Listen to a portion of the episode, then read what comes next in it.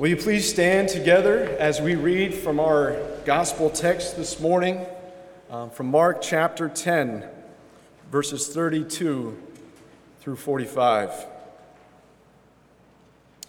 And we read in Jesus' name. And they were on the road going up to Jerusalem, and Jesus was walking ahead of them, and they were amazed. And those followed were afraid. And taking the twelve again, he began to tell them what was about to happen, saying, "See, we are going up to Jerusalem, and the Son of Man will be delivered over to the chief priests and the scribes, and they will condemn him to death and deliver him over to the Gentiles. And they will mock him and spit on him and flog him and kill him. And after three days, he will rise." And James and John, the sons of Zebedee, came up to him and said to him, "Teacher, we want you to do for us whatever we ask of you." And he said to them, "What do you want me f- to do for you?"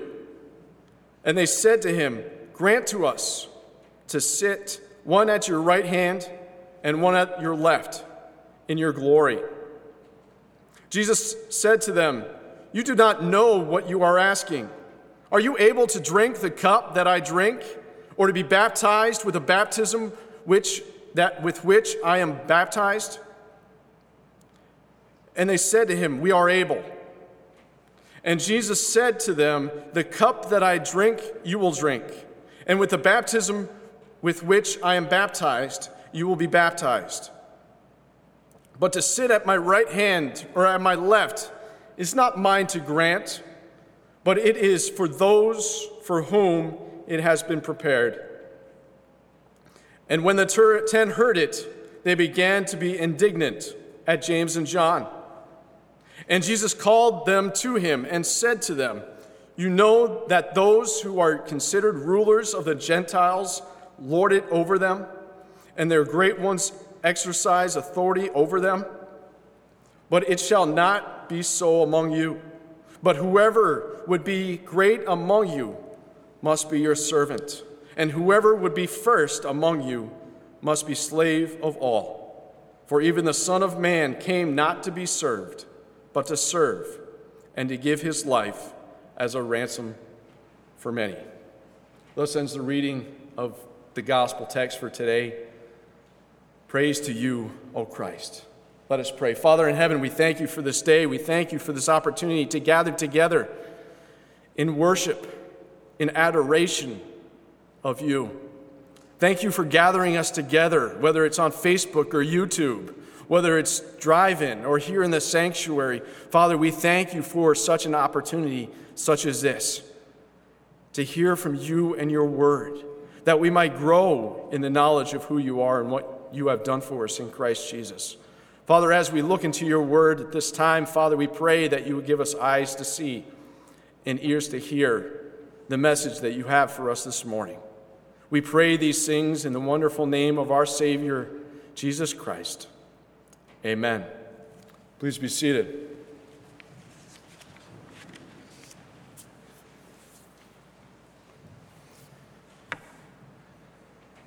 The height of my marching band experience came during my junior year of high school. I was playing the first trumpet part, which is the part which plays the higher notes. I was excited to be able to play that part when I had it. But then senior year happened. When I first got my part, I couldn't believe my eyes. I was anticipating playing that top part again, but that's not what happened. I was given the second trumpet part, or the middle part. And then it came time for band to take place during the school day, and I was thinking, well, at least I'd be able to play the second part. But that wasn't the case. I didn't receive the first part or the second part. I played the third part, which was the lowest part. Frustrated, upset, or disappointed. Wouldn't begin to describe how I was feeling. Did I share those feelings with anyone? No. And so it affected not only part of my summer, but also half of my senior year. What I didn't see was the bigger picture. I was only thinking of myself. It was about what I wanted and what I thought I deserved. Isn't that what our society teaches us today? That it's all about me and what I can get for myself, for my family? And this idea has even seeped into the definition of truth. Ask a high school student or middle school student about what truth is. Many of them might say that truth is what I think or what I believe. It is my truth, and my truth alone. It is my truth, and my truth can be different than someone else's truth. And even if those two truths do not agree, each truth is considered to be right because it's an individual truth. Everything in society and what it believes is one's life is wrapped around the individual. It's about what one wants, what one believes, and what one desires for oneself. This isn't anything new.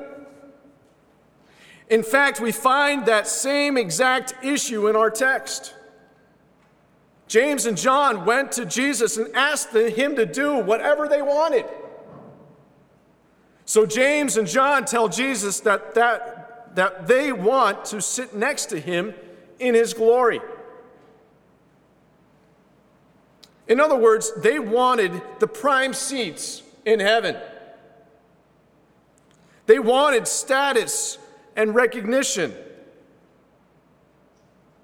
And what we are witnessing is pride and selfishness.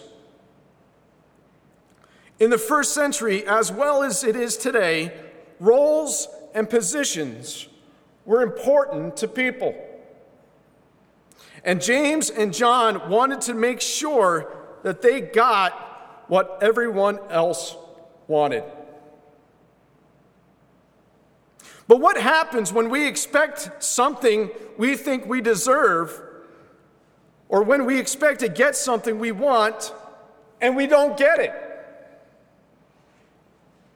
Well, first of all, there is great disappointment. You can almost see the disappointment on the faces of James and John.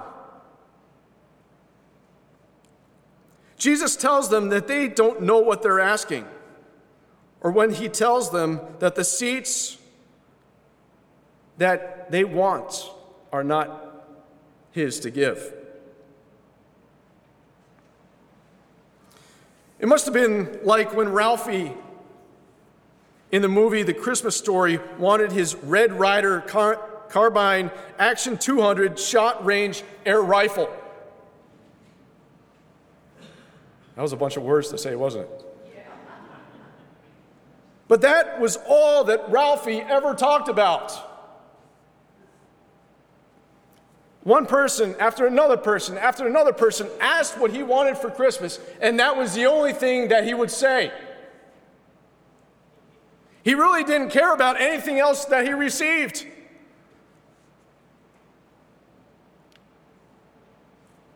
He also received a bunny suit. It was pink. He didn't like it very much. And then I, I do remember him getting, receiving an ugly Christmas sweater. Some of you know what I'm talking about. I've seen it on you too. He really didn't care for that either. There was only one thing that was on his mind. And it was the Red Ryder Carbine Action two hundred shot range air rifle. And Ralphie opened up gift after gift until all the gifts under the tree were gone. And according to him, Christmas was ruined. He would have rather not have had Christmas at all. But fortunately for Ralphie, there was another gift not under the tree. It was hiding in another place. And you can imagine what that gift was. It was his B B gun. The gun that was just mentioned a second ago, the Red Ryder Carbine Action two hundred Shot Range Air Rifle. And it, it was his. Christmas was saved. But could you imagine if Ralphie never got his B B gun? Is that how we respond into getting something we think we deserve or we anticipate receiving? We are sometimes disappointed. Secondly, we have the wrong perspective. In verses thirty-eight and thirty-nine, Jesus said to, the, to James and John, "You do not know what you are asking. Are you able to drink the cup that I drink, or to be baptized with the baptism with which I am baptized?" And they said to him, "We are able." And Jesus said to them, "The cup that I drink, you will drink, and with the baptism which I am baptized, you will be also baptized. But to sit at my right hand or at my left is not mine to grant, but it is for those for whom it was prepared." James and John said that they were able to drink the cup that Jesus drank from and to be baptized with the baptism that Jesus received. Did they understand what Jesus was asking? Did they understand the baptism that they would receive? No, they did not. What Jesus was referring to was about dying on a cross. But James and John were focused on what they wanted, and they did not realize the cost of their request. They had the wrong perspective. They were focused on their own perspective and not God's. They had a perspective of self-centeredness rather than being God-centered. And chapter ten of the book of Mark all talks about being those being self-centered and those that were self-centered. The first thing that Jesus deals with in, the, in this chapter is that of divorce. And that divorce was a separation based on what I wanted from my partner. When I was not getting from someone what I desired, then I would have to move on and get that from someone else.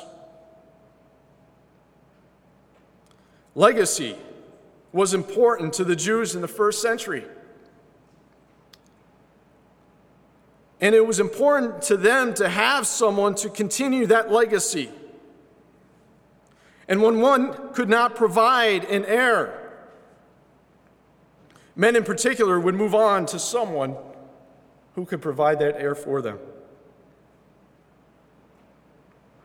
And in that next section of chapter ten, children were being, uh, children were being brought to Jesus so that he could touch them.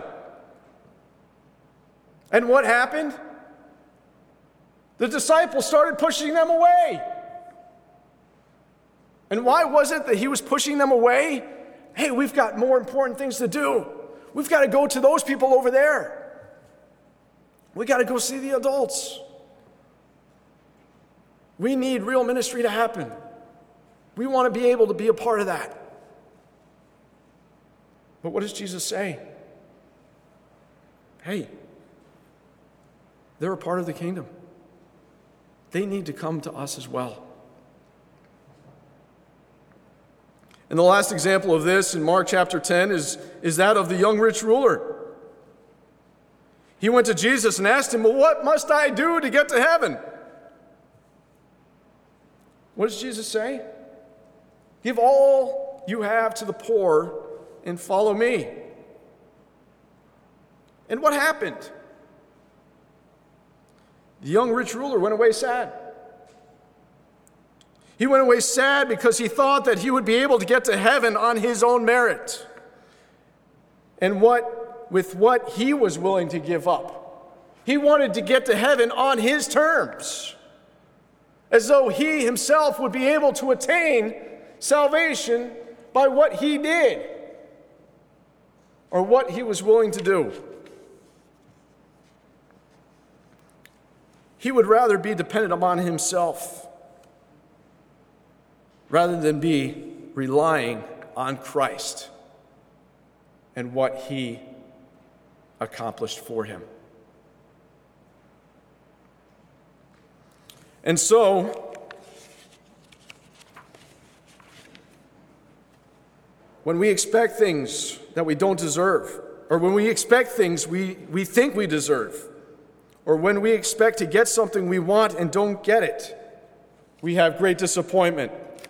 We have the wrong perspective. And there's something else that happens. Others see us and our own selfishness and pride. People see something in us that we don't want others to see. When the disciples heard James and John ask Jesus of this favor, how did they react? Were they happy about it? Verse forty-one tells us, and when the ten heard it, they began to be indignant. They were angry. They were furious with James and John.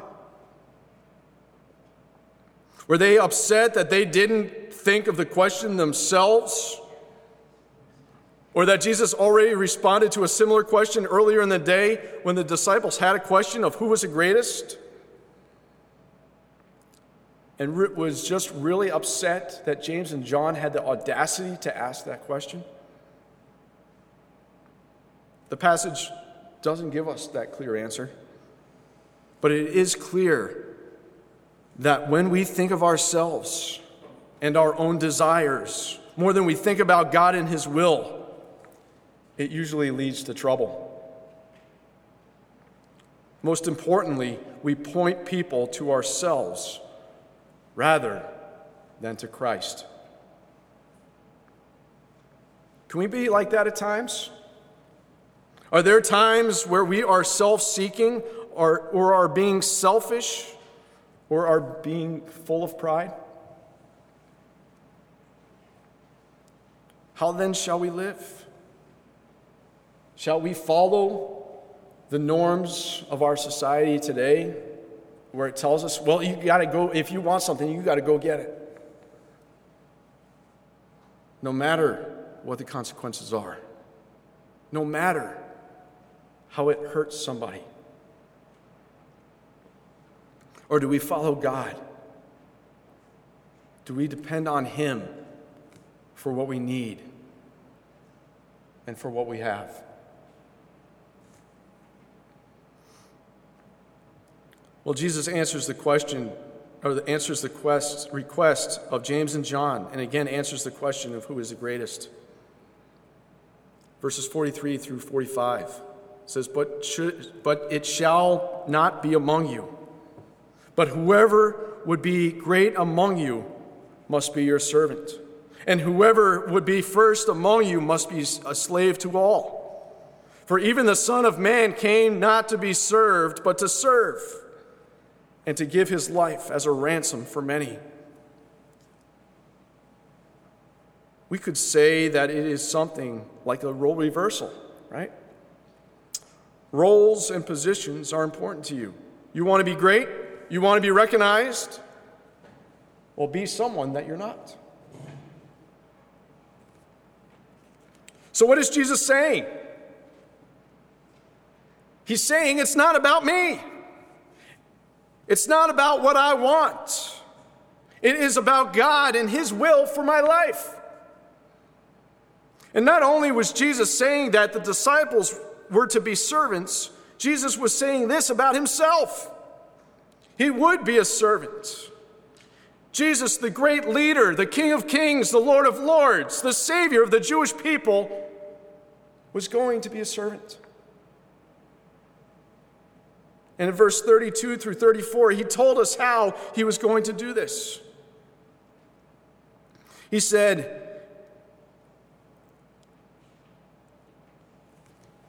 and they were on the road going up to Jerusalem, and Jesus was ahead of them. And they were amazed, and those who followed were afraid. And, and talking with the twelve, He began to tell them what was about to happen. See, we are going up to Jerusalem, and the Son of Man will be delivered over to the chief priests and the scribes. And they will condemn Him to death and deliver Him over to the Gentiles. And they will mock Him and spit on Him, and flog Him, and kill Him. And after three days, He will rise. This is the kind of role reversal that Jesus demonst- demonstrates for us to follow. The kind becomes, the king becomes the servant, and humbles himself to the point of death.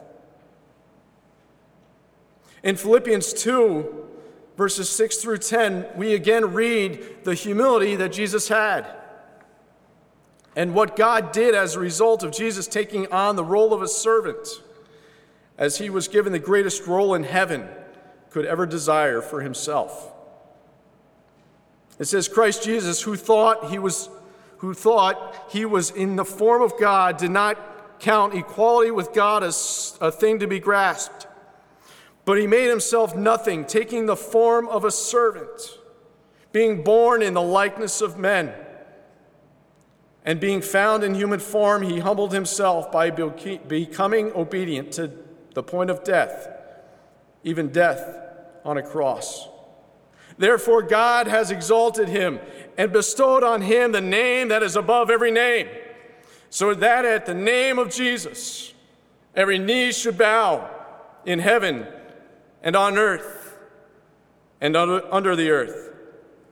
And every tongue confess that Jesus Christ is Lord, to the glory of God the Father.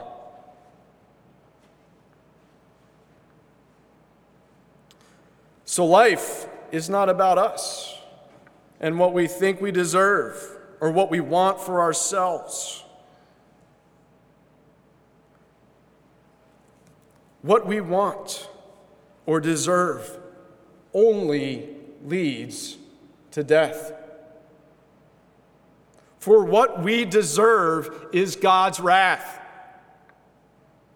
We deserve to die.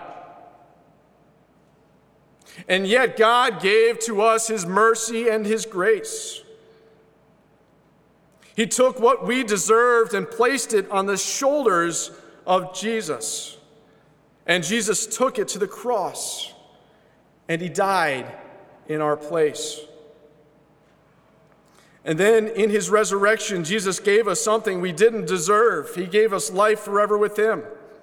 For just as Christ has risen from the dead, we also will rise to be with Him. This leads us to ask the question, how can we respond? We can respond with thanksgiving. We can thank God for taking the punishment of our sins from us and sending Jesus to die for us. We can respond with worship. We can praise God for who he is and what he has done for us. We can respond with humility, for Jesus humbled himself and accomplished something that we could not accomplish on our own. And we can respond with contentment for all that we have and all that we are and all that we will receive from him are not ours, but given to us by God. And finally, we can respond with faith by trusting in God for life and living according to his will. For he is the author and the giver of life. Do you really want what you want? Do you really desire what you deserve? I would gladly say no, thank you. For what God has given to me is greater than what I could ever think or imagine, according to his will for me. It's my prayer that you don't think so much of what you don't get because you think that you deserve it, but you think of who God is and what he has given to you, even though you don't. So praise be to God, who doesn't give to us based on what we deserve, but gives freely because of his love. Amen. Let's pray together. Father in heaven, we thank you for this day. We thank you for this opportunity to hear from you and your word. And Father, even though we might think that we deserve the world, we don't deserve anything. But because of your great love for us, you have given to us life, and you have given to us life more abundantly. And Father, we just pray if there's someone who has heard this message and has found themselves believing in you, Father, we pray that they might talk to someone today and say, I want, I need to tell you about what I heard Jesus say to me today. And now I, I find myself believing. And Father, help us not to think about what we deserve or what we think we deserve, but help us to think about your grace, your mercy. So Father, we just again praise you and thank you for who you are and what you have done for us through your Son, Jesus Christ. It's in his name that we pray. Amen.